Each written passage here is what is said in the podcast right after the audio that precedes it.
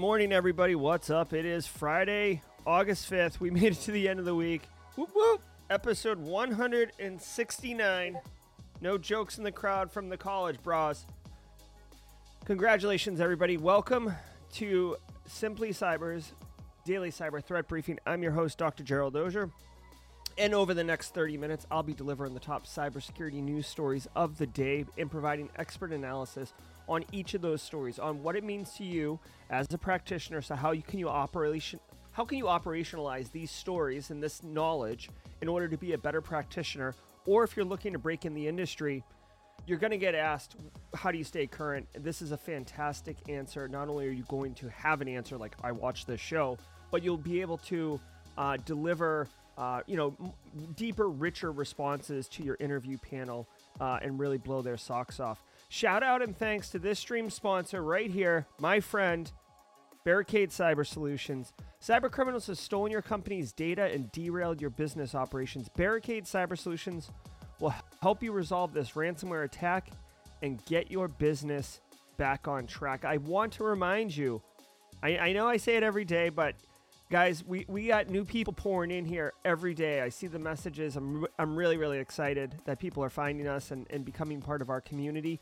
If you hold professional cybersecurity certifications or information security certifications, if you're if you got you got a little bit of gray in your hair and you've been around the, the block a few times, each episode of the Daily Cyber Threat Briefing right now, what you're doing is worth half a C P E, which is awesome, right? All you got to do is say is what's up in chat. I see Aaron Seghetti saying what's up on LinkedIn. Half a C P E. Ronnie Brinkley, good morning back to you. Half a C P E. Kimberly, half a C P E. You picking up what I'm putting down, people? It's it's it's it's free love. It's C P Es for you, for you, for you. Drop the Oprah emotes for squad members. You know what I'm talking about. It stacks, though. It's two and a half a week, ten a month. Be sure to say what's up and document literally the easiest and I argue the most enjoyable way to earn C P Es. Uh, just a pro tip. I do this all the time with like conferences and stuff. B- bundle them up, right? So like once a month, go into your I S C Squared portal, member portal, or I S A C A member portal, right? Or, or once a quarter if you really want to go YOLO.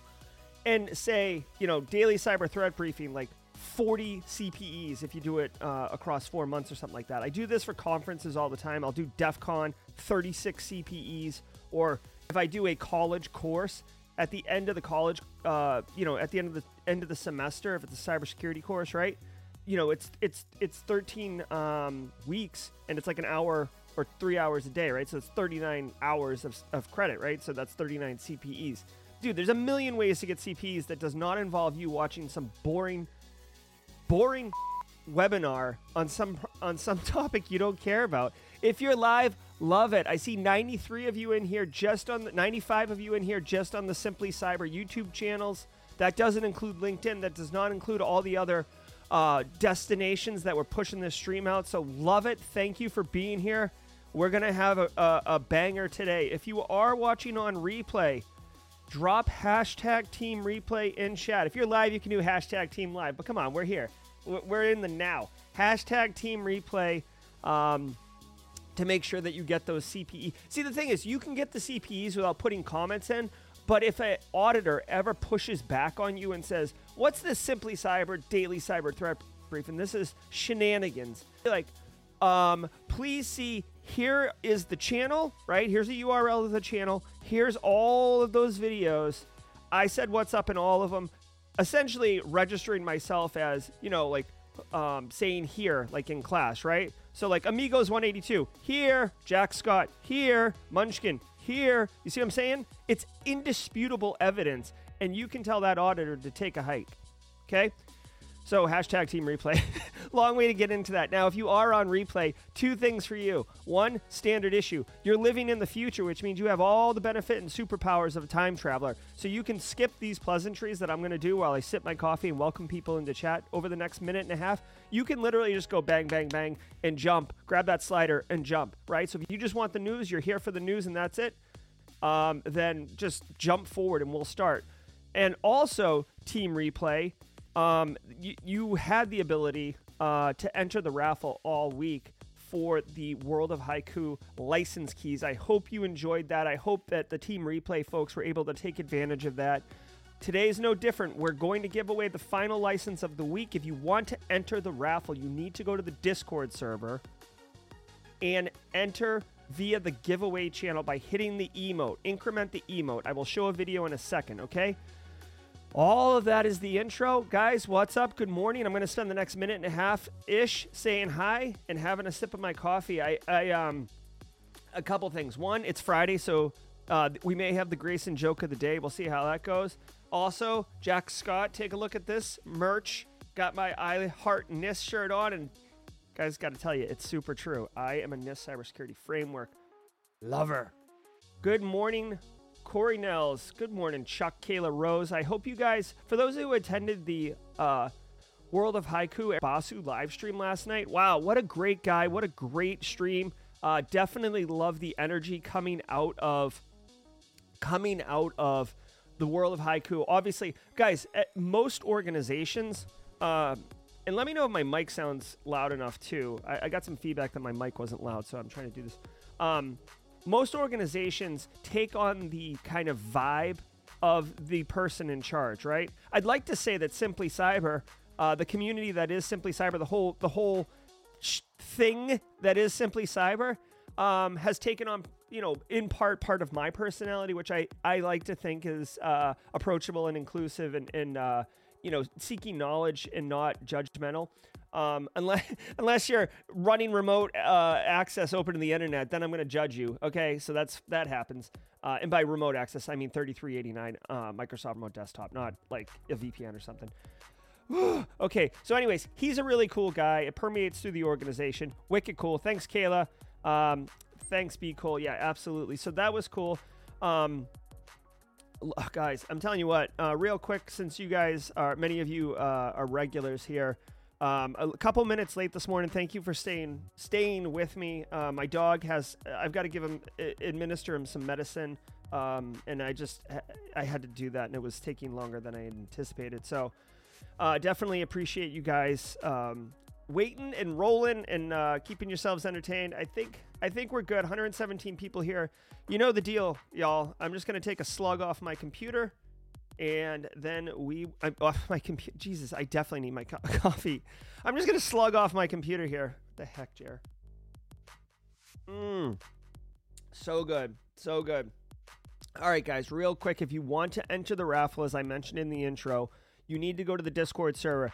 Do exclamation point Discord in chat, please, somebody, to bring up a link to the Discord server. I'm going to show a very quick video that shows you step by step. It's like a ten second video on where you need to go and how you need to enter. You click a celebration emote. I'm going to show you right now, and then we're going to get right into the news. Get the invite.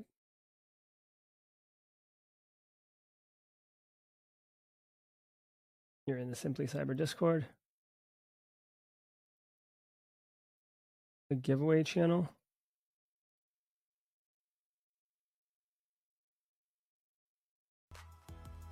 All right, hopefully you saw that. I see seventy-three people who have entered. The raffle is in twenty-seven minutes, final raffle of the week if you want to win that. Um, if you won one of the ten prizes that we raffled off last night in the live stream, uh, I, I had to push away from my desk right away after the stream last night because we ran late. So I will get with you Uh, later today. Also, I hope Carrie is here. Carrie, uh, D M me. One of the winners of the World of Haiku license key raffle last night had already purchased the light, uh, the game, and has asked me to uh, don- donate or give you their license key. So congratulations, Carrie, uh, raffle winner of the license key for World of Haiku. So uh, connect with me, Carrie. Very, very cool. Very, very cool. All right, y'all. Let's get started with the news. I'm just going to take a slug off my computer, apparently. Let's do it. From the C I S O series, it's cybersecurity headlines. It's Friday, August fifth, twenty twenty-two. Cyber attacks hit Taiwan to coincide with Speaker Pelosi's visit. As U S House of Representatives Speaker Nancy Pelosi made a brief visit to Taiwan this week, Taipei experienced a sharp increase in cyber attacks. Taiwan's digital minister, Audrey Tang, said the volume of cyber attacks on Taiwan government units on Tuesday before and during her arrival surpassed fifteen thousand gigabits, which is twenty-three times higher than the previous daily record. Most of the attacks originated from addresses in China and Russia and were not being attributed to the Chinese government, but instead to opportunistic hacktivists. An attack on Taiwan's presidential website was followed by a DDoS attack on the Ministry of National Defense on Wednesday, just after Pelosi's departure. None of the attacks appear to show significant or lasting damage. Okay, so um, again, I'm going to preface this by saying I am not a, you know, geopolitical expert. I'm just a cybersecurity nerd uh, who who who has a live stream. Okay, so having prefaced that, I I do want to point out this. Okay, so in the story they said that. Well, okay, back up. Nancy Pelosi, who is a high-ranking U S official, went to Taiwan. As background, Taiwan is an independent country. China, who is a very very powerful country with a, you know kind of an authoritative regime, identifies Taiwan not as an independent country, but as a state of China, right? Or a subject of China. I don't know if they call it states or not, but basically Taiwan is not recognized as a country. And famously, you see this all the time in the influence of China um, in Hollywood media. Okay, so real quick, um, in the original Top Gun, what's his face? Um, uh, Tom Cruise has a cool leather bomber jacket with all sorts of patches. One of the patches has the Taiwan flag. When the new movie Maverick came out, China said, you either replace that, I don't care if you do it physically or digitally, you replace that flag, um, or you cannot distribute Maverick, aka Top Gun two, in China, which is a huge, huge market, right? So we're talking cash money, homie, right, Kimberly? Straight cash, homie. Right? So if you go, if you Google Maverick jacket Taiwan, you'll see the images, okay? That's the kind of power and influence. Also, John Cena famously uh, said just in a, a conversation on an interview, uh, the people of Taiwan, and he had to walk that back. It's the it's it's arguably one of the most cringy apologies I've ever seen for, for something that really didn't warrant an apology. Um, okay, so all of that is kind of setting the stage. Pelosi goes to Taiwan. This is identifying Taiwan as kind of an ally of the United States, as being recognized as a country, like all of these things. And Taiwan gets hammered with cyber attacks. Now, it says cyber attacks plague Taiwan, but according to the story, which I just heard now and didn't really dig into, it sounds like it was a distributed denial of service attack. They they qualified it by saying, like, you know, whatever, a terabyte of data was pushed, or, you know what I mean? That is the indicator of a denial of service attack, which one, when done well, can be sophisticated, right? With botnets and all this other stuff. But the way that they talked about it, coming from I P addresses of opportunistic um, I Ps, sounds like it was very unsophisticated, very crude, um, you know, which, which denial of service attacks can be very script kiddie-ish. If you want to get a little bit of a history lesson on that, Google Low Orbit Ion Cannon, and you will see how uh, like you, people used to like opt into botnets in order to like w- be hacktivists together. Low Orbit Ion Cannon was basically an old school um, DOS tool, uh, denial of service tool that you could literally just like, you could be know nothing, Jon Snow, and be able to use it. Like you just put in a victim I P address and hit blast and it would blast it. Okay. Obviously you'd be like DOSing yourself too, because you would just be ripping open the pipe and pushing data out your own network channel, uh, effectively screwing yourself too. But, um, I do want to point out at a geopolitical level, again, wicked crude, don't know everything. Um, there has been speculation that what Russia's doing to Ukraine right now, uh, China could do to Taiwan, and the timing would be Uh, advantageous because the world theater is looking at Ukraine, helping Ukraine, assets, resources to Ukraine. Um, you know, the United States is, is we're going through um, pri- not primaries, but like the mid-year elections and stuff like that. Like it's, it's interesting. Okay. It's very interesting. I don't know why Pelosi went over there. I don't know if it was um, um, related to Taiwan's current state with China and escalating tensions there. But anyways, very interesting, not surprising. China is undoubtedly a first world power. Uh, the only other thing that I will point out um, of interest is that if you look at Russia as a playbook, Russia doesn't always attack their adversaries, right? They have plausible deniability because they actually have cyber criminal gangs operating in like Eastern Europe who do the attacks, right? And Russia can claim uh, anonymity. We saw this in the Conti papers that were released from Wizard Squad, um, talking about how they weren't really worried about law enforcement. Um, hold on. They weren't really worried about law enforcement getting on them, uh, almost ha- operating with immunity in that Russian-controlled space. Um, you know, if opportunistic hackers in China are doing this, you could see an easy correlation um, of, okay, so China is not going to attack Taiwan because they don't want to escalate um, active war and world, world geopolitical tensions. But if it's opportunistic people in China doing it who are trying to get an extra, you know, meal ticket or an extra book of coupons or up their, their social credit score, well then, okay, we'll look into it. This is speculation and um, just a hot take. Percy!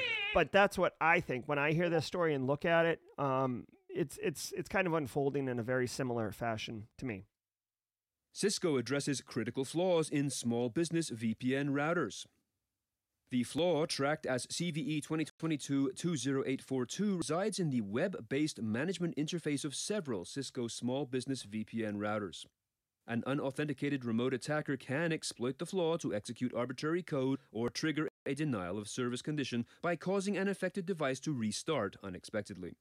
The vulnerability is due to insufficient validation of user-supplied input to the web-based management interface. It has received a C V S S score of nine point eight, and yep. Cisco points out there are no workarounds that address this vulnerability. Okay, I Department am I, sh- I am not surprised that this is a um, a nine point eight. I actually thought it was going to be a ten. Um, here's the deal, guys. This is a perfect storm of crap. All right. From from f- first first from an operational perspective, if you are running what versions of Cisco, th- this is an ex- if you are running, I want to see what what what products it affects. Follow this link in the news story. If you're running any of the Cisco R V one sixty, R- basically the R V of routers. You can see R V one sixty, two sixty, three forty-five. If you're running the R V line or um, you're an M S P providing services and your clients run R V, this is a this is a pause the stream. This is a pause the stream. If you win the license key, I'll I'll send it to you. Don't sweat that. This is a pause the stream and go get um go get your in gear. This is not good, okay? The reason it's a nine point eight is because an unauthenticated remote user, meaning anyone on the internet with no creds, can exploit this. You can force a reboot, which somehow will, I mean, obviously if you can force reboots, you can cause denial of service, right? So if the V P N goes down, you don't break business operations, but you cannot remote in and work from home, COVID, work, you know, like you could disrupt operations in that capacity. The stinger here is that you can execute unauthenticated, un- you can execute arbitrary code, which basically means malware. You can run whatever you want, right? So you can pwn this device. This is a V P N, so it is internet facing, which means there's there's really no practical scenario where these devices are not internet facing. People, uh, you can do it, but it's like large enterprises with like, you know, R and D or national security systems would put V P Ns inside their environment. Like it's very, very uncommon. Like you would just use A C Ls or network segmentation. You wouldn't do V P Ns. So all, all of this is to say, not good. They don't have a workaround for it. They do have a patch, it sounds like, so you would want to patch it. Um, this could be an emergency out of band patch. So you bring the V P N down. Again, it's it's moderately disruptive to business operations because just the people who V P N in um, are the ones who would have trouble while you're rebooting and uh, or um, updating this thing, but it won't stop business operations. The other thing I want to point out, and this one's the scary one, is that this is targeted for small businesses, right? So when they say small, by the way, I'm thinking that it's more like mid-sized business, right? It's called the small business router line, but like a five-person company they're not going to be running typically like a V P N and corporate network and all this other crap. Like they're probably just using cloud services, Office three sixty-five in kind of a decentralized way with no home network or quote unquote uh, office network, right? Larger orgs, let's say fifty person plus, they might have that. Um, here's the thing. They typically won't have internal I T. A lot of small small businesses will outsource I T to a third party, an M S P, right? Managed service provider. That's what M S Ps do. Um, M S Ps may not be mindful of this because, according to my research, at least in the healthcare space in the state of South Carolina, which I think would extrapolate to other um, states and other industries, businesses that leverage M S Ps to do their I T believe that they are responsible for the information security of that technology stack as well, which some do. But remember, people, I'm gonna I gotta get a shirt that says this. Like, I T is all about availability, right? InfoSec isn't, like, one of our security objectives is availability, but we oftentimes have conflicting priorities. Uh, InfoSec and I T people, and I love my I T people, but they do have conflicting priorities from time to time. And um, this could be one of them where they're not looking. It's just like, is the V P N working? Is it up? Yes, you guys can access remote. Good. I'm going to go to the beach. Um, so just be mindful of this. It's like, it's like kind of a crappy market because small businesses, smaller businesses, they're not thinking, they're, they're constantly thinking about the business and product and delivering uh, on their value proposition. They're not thinking about I T maintenance and stuff like that. They outsource it. So just be mindful. This one, it's kind of a, it's kind of a regular story, but dude, the reason it's a C V E uh, or C V S S of nine point eight, the highest you can go is ten, right? There's a little formula for calculating the value of a vulnerability risk score, base score, without any context of your environment. nine point eight is right up there uh, with ten. I would bet you um, a m- amount of money that matters to me that this would be a ten if it was being actively exploited in the wild, gangbuster style, right? If you saw this getting popped all over the place, if C I S A released this as an actively exploited bug, this would be a ten, and it would probably be a wider-reaching kind of general media news story. Now relies on paper for its most sensitive court documents. The Justice Department has been filing most sensitive documents old school as of January twenty twenty-one to avoid any chance of a breach or vulnerability in electronic filing systems, compromising its high-stakes cases. In an interview this week, Deputy Assistant Attorney General for National Security Adam Hickey told Cyberscoop the department implemented policy last year, but did not connect that change to any specific breach or cybersecurity event. However, the Administrative Office of the U S Courts did reveal an apparent compromise of the court's system's electronic case files on January sixth, twenty twenty-one, as well as, quote, an incredibly significant and sophisticated cybersecurity breach, end quote, that happened in early twenty twenty that had lingering impacts on the D O J and other agencies. Yeah, not surprising, guys. Um, you know, this sucks. We live in a world where technology is super efficient, interoperated. Uh, you can search and find things quickly. You can index things. Um, you can access them from the Uber. You can access them from the sky.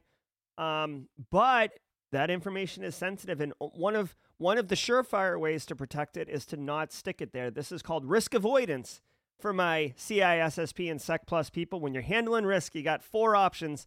And risk avoidance is one of those, and this is it, right? It sucks. They probably introduced uh, more time-consuming processes and procedures.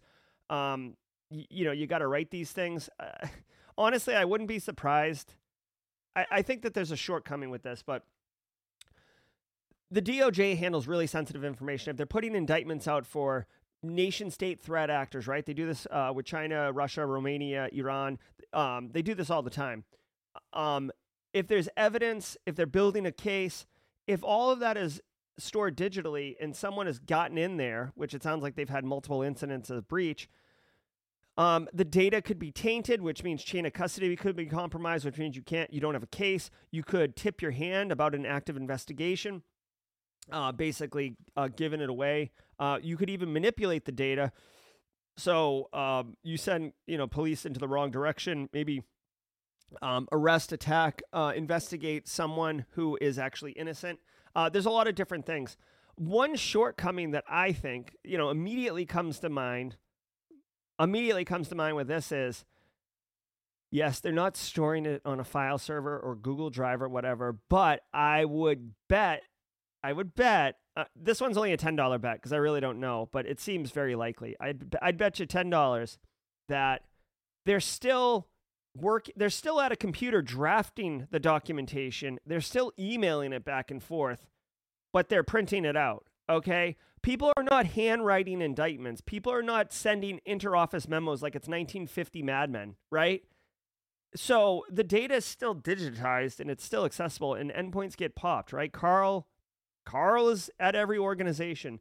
So while this is a risk avoidance control, if they're not all in on paper, then there is risk that you didn't fully trans uh, uh, avoid, right? You didn't mitigate the risk. Compl- well, you didn't remediate the risk out, right? You didn't mitigate it down to zero. You didn't avoid it. You've just reduced your risk, okay? And this is one of those nuances for my G R C people.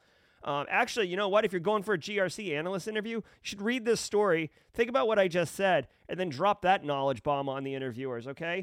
Yeah, this is risk avoidance, but there's mitig- there is residual risk if you're still writing it and sending it through email from time to time, right? It's only if the, I guess, the official documents, the official pieces of evidence were um, written only, right? All right. Also, really quick, um, uh, Jay Smith pointed out that the that the uh, Cisco vulnerability would be a ten, not a nine point eight, if it did have a logo. Um, That it that that is funny. That is really funny. New Linux malware brute forces S S H servers to breach networks. A new botnet called RapperBot has been used in attacks since mid-June, focusing on brute forcing its way into Linux S S H servers to establish a foothold on the device. Researchers show that RapperBot is based on the Mirai Trojan, but deviates from the original malware's normal behavior of uncontrolled propagation to as many devices as possible.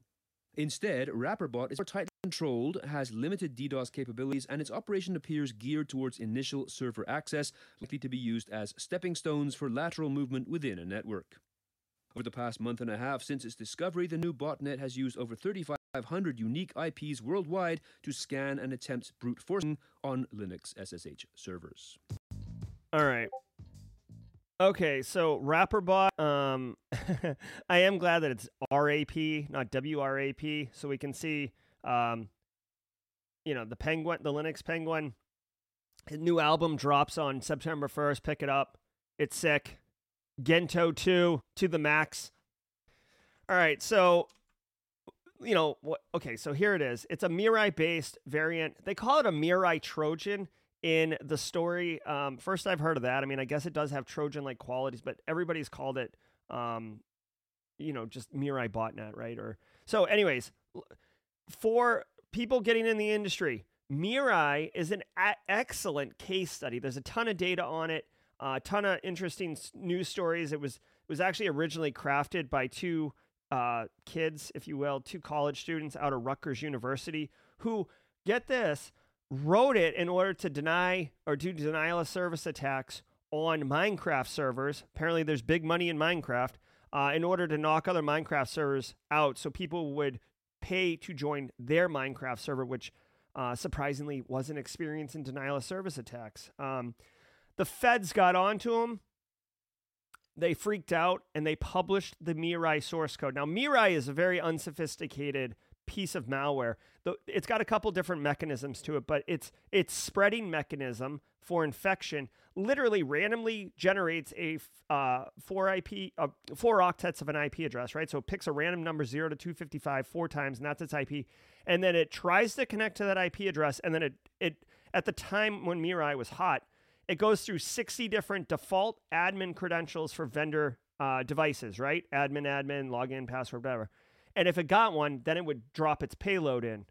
Okay, and then it would rinse and repeat, and obviously it would spread quickly. Very crude though, right? Randomly generated I P address, trying default creds. The fact that it grew to the level it did just indicates how ridiculous people are with default credentials on internet-facing devices. But that's a story for another day, or for that. Mercy! that's for me to flip out later on in the show, obviously. So RapperBot, someone has taken the Mirai source code, right? Because it's on GitHub, right? There's been multiple variants of it. Um, someone's taken that and they've refined it. So it's only, it's only looking for S S H servers, right? So it's only looking for essentially Linux boxes listening on port, tw- listening on port twenty-two. That's why they got the Linux penguin here, right? Because S S H servers typically don't run on Windows boxes. And they are scanning and looking for that. It's obviously got uh, a pretty high infection rate. Um, so just be mindful. I guess the, the long story is don't run default creds on S S H servers. I didn't listen to the full story, so I don't know if they've refined that piece. But if it's like Mirai, then it's using default creds to see if it can log into S S H servers. And if you're running default creds, shame on you. That is a big, big no-no. You should not be doing that. It's like literally, it's it's a terrible idea. I don't want to call you um, silly, silly pants, but uh, you don't want to do that, okay? Um, okay, so that that's all I'll say about that. Um, just to conclude the story, those two Rutger kids got arrested. Um, it, it's like I said, it's a very, very interesting case study of threat actors Um, not being actual like real criminals. They were beyond script kiddies, but um, they were not. They were not a life of crime hardened criminals. They were college students, and they got in over their head, and then they tr- they panicked and they tried to um, run away, essentially digitally run away, and the feds caught them. Great, great, um, great case study. Thanks. Okay, so let's listen to uh, the plug here from. Uh, Uh, let's listen to the plug from CISO series. Uh, Kimber- Cybersecurity Central says, shame. That actually makes me think maybe I'll get the um, the Game of Thrones. Shame, shame. Maybe I'll get that as a sounder. That would probably really fit.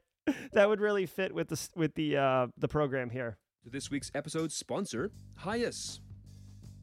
We know I T and security teams are already overloaded, facing constant pressure to improve security without additional resources. That's why it's so important to find solutions that bolster your security and not your workload. Hias Protect deploys in under thirty minutes, easily integrates into existing infrastructure, constantly updates with the latest threat intelligence, renders attacks inert regardless of how they infiltrated your environment, and doesn't require day-to-day handholding, letting you focus on keeping your business moving full forward. For more information, visit hias dot com. That's H Y A S dot com. All right. Again, thank you to um, CISO Series, David Spark, and all of those guys. Uh, you know, I've talked to them. Uh, they definitely uh, know that we're using the podcast and, and kind of piggyback on it. Uh, I have a good relationship with David. Uh, good guy. Really appreciate CISO Series for continuing to pump this out, allowing us the opportunity to really do uh, all this. I do want to take a minute. The World of Haiku license key giveaway will happen in three minutes. So if you haven't entered the raffle yet for the final World of Haiku license key, you need to get in there right now. Go to the Discord server, go to the giveaway channel, slap that uh, celebration emote to enter. ninety-three people in there right now. So pretty solid, pretty solid showing, y'all. Um, this is the World of Haiku. Uh, it is a cybersecurity learning platform that is wrapped in a very kind of uh, near... you know, near future cyberpunk vibe. Uh, we had the C E O on stream last night, Eric Basu. Go back and watch it if you're interested. We talk about what it is, what it's doing, what the future is, uh, which sounds really, really cool. This is a really innovative approach and a fun, engaging way to learn cybersecurity. So Linux skills, pen testing, long-term, there's going to be blue uh, skills. No love for G R C, but, you know, People don't want to. People don't want to tread into the G R C waters and do training content. Um, except two thumbs and smiles right here. Um, also, want to remind everybody while we're waiting for the raffle here, we got less than a minute, fifty-eight seconds, people. Um, just a reminder. Uh, this is the uh, let's see through Sunday over in the Simply Cyber store. There is twenty percent off everything, including the I Heart NIST shirt, which I'm totally pumped. I'll be wearing this at Black Hat DEF CON. So I might even, I'm on a panel on, um, I'm on a panel on Wednesday morning. I do have to wear a blazer because I'm, I'm with executives and I got to look like one. So uh, I think I might wear the blazer with the T-shirt underneath, and I think it might be the I Heart N I S T. I don't know. What do you guys think? Like, uh, if, if you care to comment, it's either going to be a Simply Cyber shirt or an I Heart N I S T shirt. So I'll be the guy with the T-shirt and the blazer, like that silicone, you know, millennial hipster looking thing. Let me, let me know. Anyways, twenty percent off. And guys, in case you didn't know, uh, the website got rebranded. Doctor Gerald Dozier, P H D. Ooh, that's a faux pas. You don't typically do the doctor and the P H D. I'll have to correct that. that's that's uh, uh that's cringy. Okay, uh, real quick, congratulations. Our winner is The Menace. The Menace has won the World of Haiku license key, the final key in uh, Raffle of the Week. Congratulations, The Menace. Connect with me on Discord, and I will get you what you um what you what you need in order to claim your prize. All right.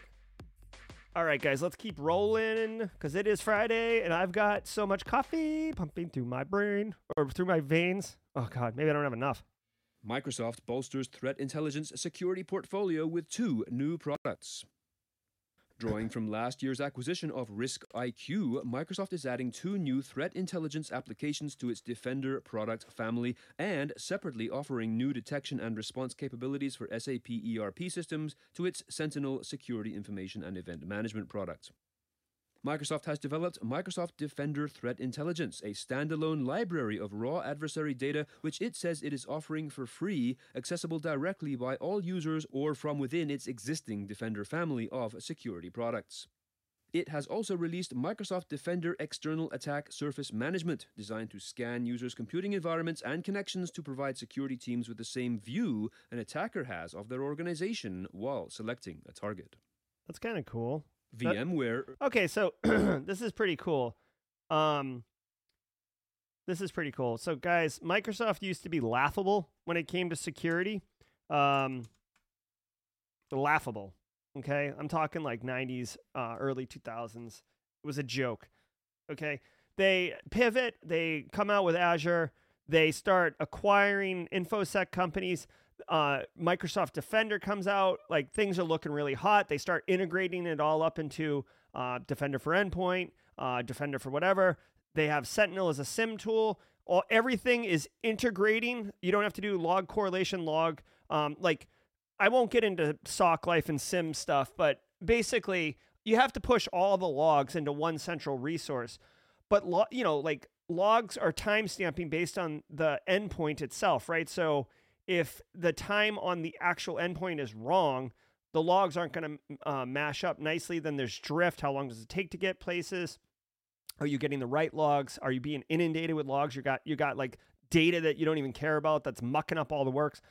S O C life is is like you can't assume perfect telemetry in your SIM without setting it up correctly, right? So anyways, all of that's a long way to say that Microsoft actually has a really cool SIM called Sentinel that... Uh, if you're using, if you're in the Microsoft ecosystem, all that crap is kind of taken care of you. So that's part of their value proposition.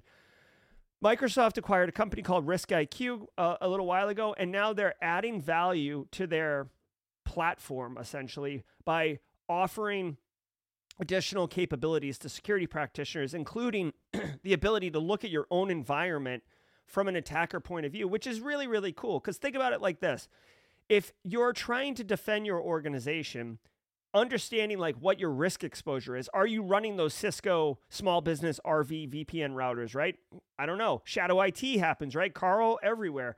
So most of us will take Shodan and look at our external I P range. Most of us will take a vuln scanner, put it on our own network, scan, maybe look at um, devices that are at the edge, right? These are some of the things we do. Well, if you have... Um, like assets in the cloud, assets kind of spread everywhere. If you're running like an S D WAN, you know, next gen firewall, like if you got all this crap everywhere, that can be really difficult to just use Shodan, right? So it sounds like they've also offered this capability where you can holistically look at your environment from an attacker perspective. There's probably some rich data there about, uh, you know, level of um, if there's vulnerabilities, if there's known exploits, if it's being actively exploited, um, if there's been any type of Um, activity, like, you know, basically you could put an endpoint up on the internet and is a honeypot, and within minutes you'll see it start getting banged, right? So it happens very quickly. You probably get that kind of telemetry. Long story short, if you're using Microsoft as a platform, right, Azure or for uh, security, um, you definitely want to take advantage of this. Be mindful of this. This one's more, I would say, for the practitioners in the group. Many of us, myself included, have a business that leverage Office three sixty-five and the Azure, you know, kind of platform. This is a uh, functionality that's available there. If you're running Defender for Endpoint, if you're running Sentinel, right? Um, take advantage of this. Look into it. Share it with the C I O. Share it with, dare I say, the director of I T. Unlock the capabilities, guys. This isn't a sales pitch. I don't get crap from Microsoft. I'm just saying I, I'm more of a fan of homogeneous solutions because they interact and, and like they, they work better together in a lot of situations. They're not always best of breed, but you do get some advantages of integrations, which, by the way, is why this is a macro level thing. This one's more for everybody. This is why you see businesses like Google buy Mandiant for five billion dollars. This is why you see Microsoft buy RiskIQ for however many millions of dollars, right? Security companies are getting acquired all over the place by these big players. Why?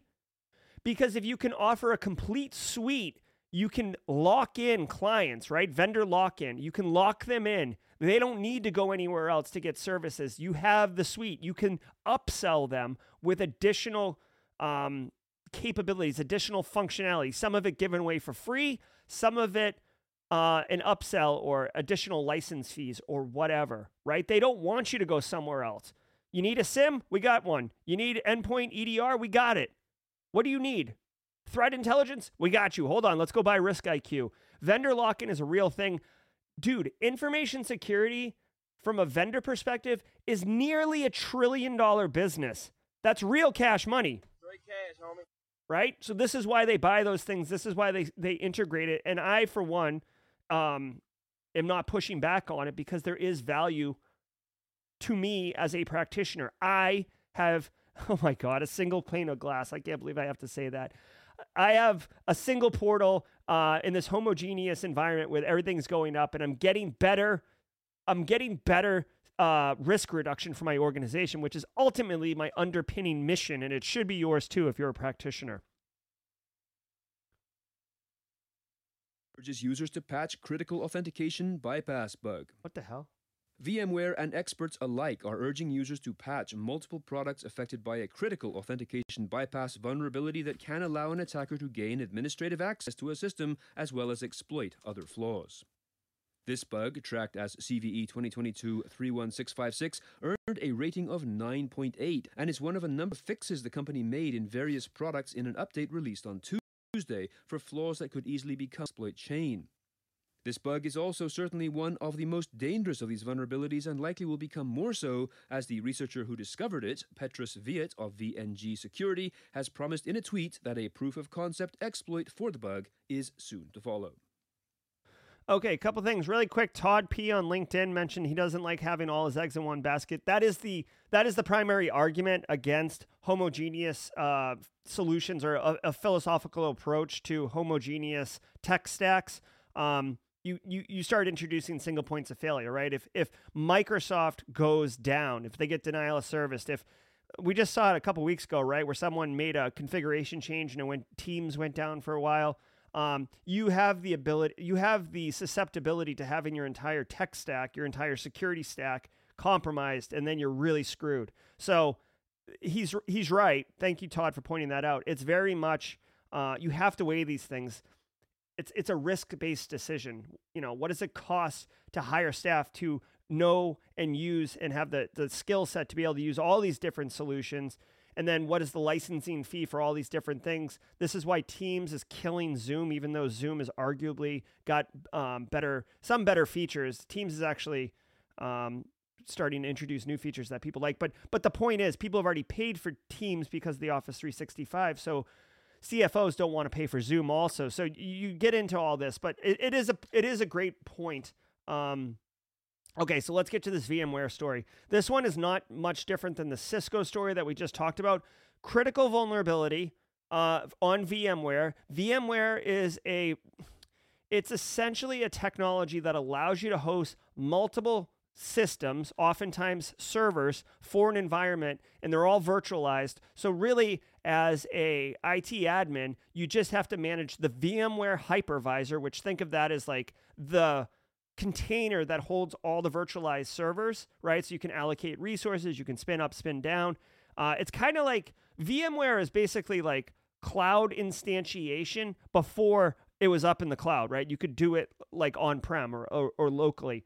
Um, a lot of businesses use VMware still, and there's a critical uh, authentication bypass. I, I don't know if they said uh, remote code uh, non-auth. Usually VMware instant uh, VMware in the hypervisor is typically not internet facing. Okay, like y- y- that's really like I don't know an instance where you'd have the hypervisor expose the internet. That would be a really crappy architecture. But if you got into an environment and they found the hypervisor, they could use this to patch, I mean, excuse me, to exploit. Now, what really makes this interesting and why I like uh, mentioning the Cisco story is because the Cisco story did not have a known exploit, which is why it was a nine point eight C V S S score, not a ten. And I said, oh, if there was an exploit, it would probably go up. The, the existence of an exploit and the Um, distribution and dissemination of the exploit is a temporal variable, right? It's temporal. It, it's either there or it's not. It's either searchable or it's not, right? The researcher who discovered this said they will be posting online, publicly available, a proof of concept exploit. A proof of concept exploit is basically not, it's not weaponized. It's not built in in some way to deliver some payload. It's not a full malware package. It's just the uh, ability to successfully exploit this, right? And this is what security researchers all the, always do. This individual, I didn't hear it in the story, but I would assume, reached out to VMware or whoever owns VMware. I think they're actually owned by somebody. And um, responsibly disclosed the vulnerability. And usually there's like a period of time, like ninety days, gives the vendor time to figure out how to fix the problem, then actually develop a patch, test it, and then roll it out to users, let the users actually install it and, and, and patch their environment, and then you release the exploit, right? You're kind of a peckerhead if you just l- release the exploit. And we used to see this in the late nineties, early two thousands all the time. It was like how you got street cred, right? You just drop an exploit or you release it at DEF CON or something like that. That's not how we roll anymore in our industry. It's much more of responsible disclosure. Or if you're not going to responsibly disclose it, you're typically black hat and you're, you're selling it on the uh, dark web anyway. So okay, all that's a long way to say uh, patch your VMware. Patch your VMware. Hive Group demands five hundred thousand pounds from British schools, citing cyber insurance policy. The Hive ransomware group is allegedly demanding five hundred thousand pounds, about six hundred eight thousand dollars, from two schools in England following a hack targeting their I T systems, according to reports in British media. Students and parents of the Wootton Upper School and Kimberley College, both owned by Wootton Academy Trust in Bedfordshire, England, received a message last week from the hacking group claiming to have breached the trust's network and exfiltrated students' home addresses, banking information, and medical records, with threats to leak the data if it fails to pay. The Hive Group claims to have breached the system and then obtained details of its cyber insurance policy to use in negotiations, hence the price. But Alan Liska, a ransomware expert at Recorded Future, called such a threat bluster aimed at frightening the parents, stating that just having a five hundred thousand pounds cyber insurance policy does not mean that an insurance company will pay it. All right, so a couple things here. We actually just heard the other day, um, there was a news story about U K and about cyber attacks and, and kind of an increase in that, um, specifically around higher ed. So this is kind of on brand. And, and this is part of the reason why you should be doing daily threat briefings, okay? Because you start seeing kind of the life of a story, right? The development, right? The, like, for example, this China-Taiwan thing. I mean, that's that's way more Um, you know, geopolitical and, and wide reaching at a societal level, but you'll, what, what, you know, we're talking about Pelosi goes there and denial of service attacks, distributed denial of service from opportunistic I Ps.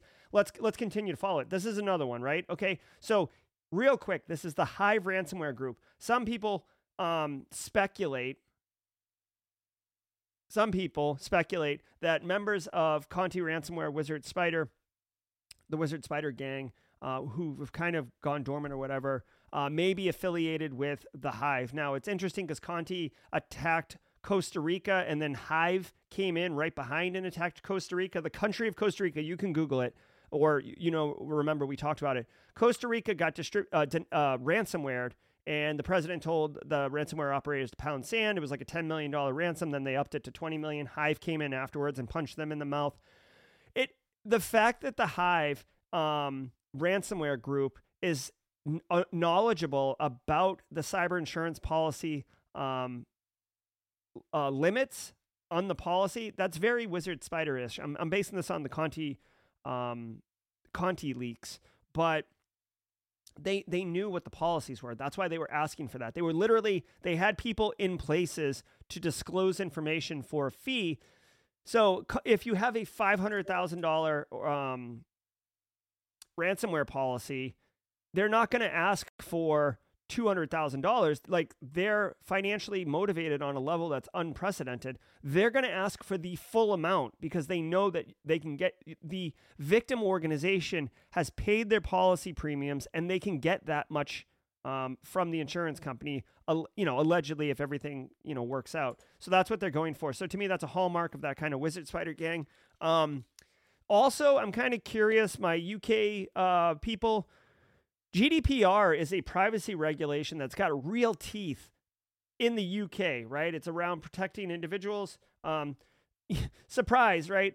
Uh, for those who don't know, privacy is a uh, it's a it's a right, and the U K is way further along uh, with individual privacy and data privacy and stuff like that than than the United States. California and a couple other states have privacy legislation on the books, but for the most part, there it's a framework thing or, or patchwork. There isn't really a holistic United States privacy policy or privacy regulations or laws. So I'm curious, how does this affect these schools via G D P R? They said that the data that was compromised was medicals and personal, all the things that G D P R would care about. So I'm actually kind of curious. Uh, it did lose teeth after Brexit. Okay, interesting. I am curious, though, if these schools are going to get raked over the coals for the Uh, compromise of that data. Because remember, at least in the United States with HIPAA violations, right? Even if the threat actors uh, don't disclose the data, if they just ransomwared or encrypted your data, you'd still have to report it as a breach because you can't definitively tell whether or not the threat actors looked at the data before they encrypted it. This was a hot debatable topic in like two thousand seventeen, two thousand sixteen, whether or not it needed to be a reportable breach. Um, as far as I know, the last I heard, it had to be reportable, which totally sucks because then you get on the wall of shame and everything like that. So I could see G D P R um, screwing over these schools as well. Um, so I say it all the time, guys. Ransomware is like almost commonplace at this point. So that it's very uncommon. It's, it's not frequent that we dig deeper into ransomware stories, but this one is interesting because of the G D P R stuff. And the fact that Hive, to me, has indicators of Wizard Spider Um, leadership and execution, which is not good because Wizard Spider was definitely the most sophisticated, well-oiled, well-disciplined ransomware threat actor group, right? Go read the Conti leaks if you don't believe me. And by read the Conti leaks, look at Brian Krebs' distillation of the Conti leaks. I, I, I don't want to, I don't have time to read all the Conti leaks, so Krebs, Krebs on security dot com. Faster spinning Earth warns of Y two K-like negative leap second scenario. The Earth is spinning faster and recently recorded its shortest day ever. June twenty-ninth, twenty twenty-two was one point five nine milliseconds shorter than the average day, according to scientist Leonid Zotov speaking to C B S News. The normal length of a day is about twenty-four hours or eighty-six thousand four hundred seconds, but in recent years, the Earth's rotation has accelerated, shortening some of these days by milliseconds. Zotov, who works for Lomonosov Moscow State University and who recently published a study on what might be causing the changes in the Earth's rotation, states that it may be caused by changes in the Earth's tides. If this trend continues, atomic timekeeping may be the introduction of a negative leap second, which could cause Y two K-like devastation in in I T, with the potential for crashing programs and corrupting data. Remember, we have... Hold on. I don't... I don't understand. Well, okay. I, so, okay. So the story is, you know, the Earth's spinning faster. Okay. And then they're they're proposing um, basically just updating the clocks. Guys, we have leap, right? Like we ha- we add an extra day every four years in order to deal with stuff like this. So a leap second. Uh, I guess they're saying that uh, it'll change. I don't know. I'd, I'd really have to think about this. I don't I don't think it would cause catastrophic failures. Like Y two K didn't really cause that many problems. And by the way, Y two K was more associated with the ability of storing the data, the date value in a memory block that wasn't designed for four digits. It was designed for two, right? That so a different story, right? If you're changing the time by uh, one second backwards, um, I don't see why you don't just update the... Um, the the the time server, right? A lot of systems and servers, yes, like your endpoint that you're on right now, your your um workstation or something like that, may just have its internal, but a lot of times like uh centralized the servers or whatever, they will point to like an atomic clock that is the official time, right? So if that gets changed by a second, um I could see, I don't know, this gives me like a popsicle headache. All right, long story short, I would assume Microsoft and Apple, two of the, and Google, um, purveyors, vendors of major operating systems that are everywhere, would put in some type of handle for dealing with this. This is a one-off instance. Um, so I, I don't know. I, I don't, I don't think that this is going to cause catastrophic Y two K issues. If anything, if anything, Cynical Jerry cash, homie. Makes me think that Uh, vendors will get all in. There's going to come... Okay, so here, here's a, a prediction time, okay? Here's my prediction. I think if this thing does move forward, there's going to be a marketing storm and some cool, some cool term, some cool marketing term around the leap second, the negative leap second, probably a logo, and vendors are going to sell something to deal with this negative leap second if it turns into a thing where, like, it's going to happen at this day, okay? Like, I, it sucks. It sucks. But a lot of times, fear, uncertainty, and doubt, FUD, it's called, sells, right? And cybersecurity vendors know this. So a lot of times, they've gotten better about selling services based on capability for risk reduction. But the crude, crass, low-hanging fruit way is to use fear, uncertainty, and doubt. Like, oh, you, you heard about the negative leap second, right? That's like, don't let your systems catastrophically fail by X Y Z to ensure that you don't have that problem. Available now, right? So uh, look for that. But that's my that's my take. I think that there's going to be some type of marketing thing um, around around this. Okay, so you heard it here first. So yeah, Jonathan, when gravity fails, you can get shot into space. Well, the thing is, actually, if the Earth is spinning faster, I would think that gravity would increase, right? So eventually, um, we would get crushed from gravity, right? It just, I don't know, just a theory. Just a theory. Um, all right, so that's going to do it for the daily cyber news briefing. We ran a couple minutes over. I do genuinely appreciate it. Just looking at everything to make sure Uh, everything looks good. Y'all, we had a great week. I hope you uh, enjoyed the show. Let me know in chat. I'll go back and look if you've been consuming the audio podcast. Uh, I do make it a point to go in right after the show in most instances and put the show right in the audio podcast and then push it out to your audio podcast of choice. You can go to simplycyber.io slash podcast or just Google Simply Cyber and then whatever, po- or go in your podcast app of choice and type Simply Cyber. It should come up. Um, let me know. I'm thinking about um, ways I can automate this. And um, when school when school starts, when I start teaching uh, at the end of the month, uh, the show will be at ten a.m. on Tuesdays and Thursdays, which means that the podcast won't come out until much later because uh, I'm, frankly, I'm just I'm just busy. Guys, I want to share really quickly too. If you are going to Vegas, uh, come find me. I will be doing threat gen heavy stuff on Wednesday, Thursday. There's going to be a live stream on Wednesday.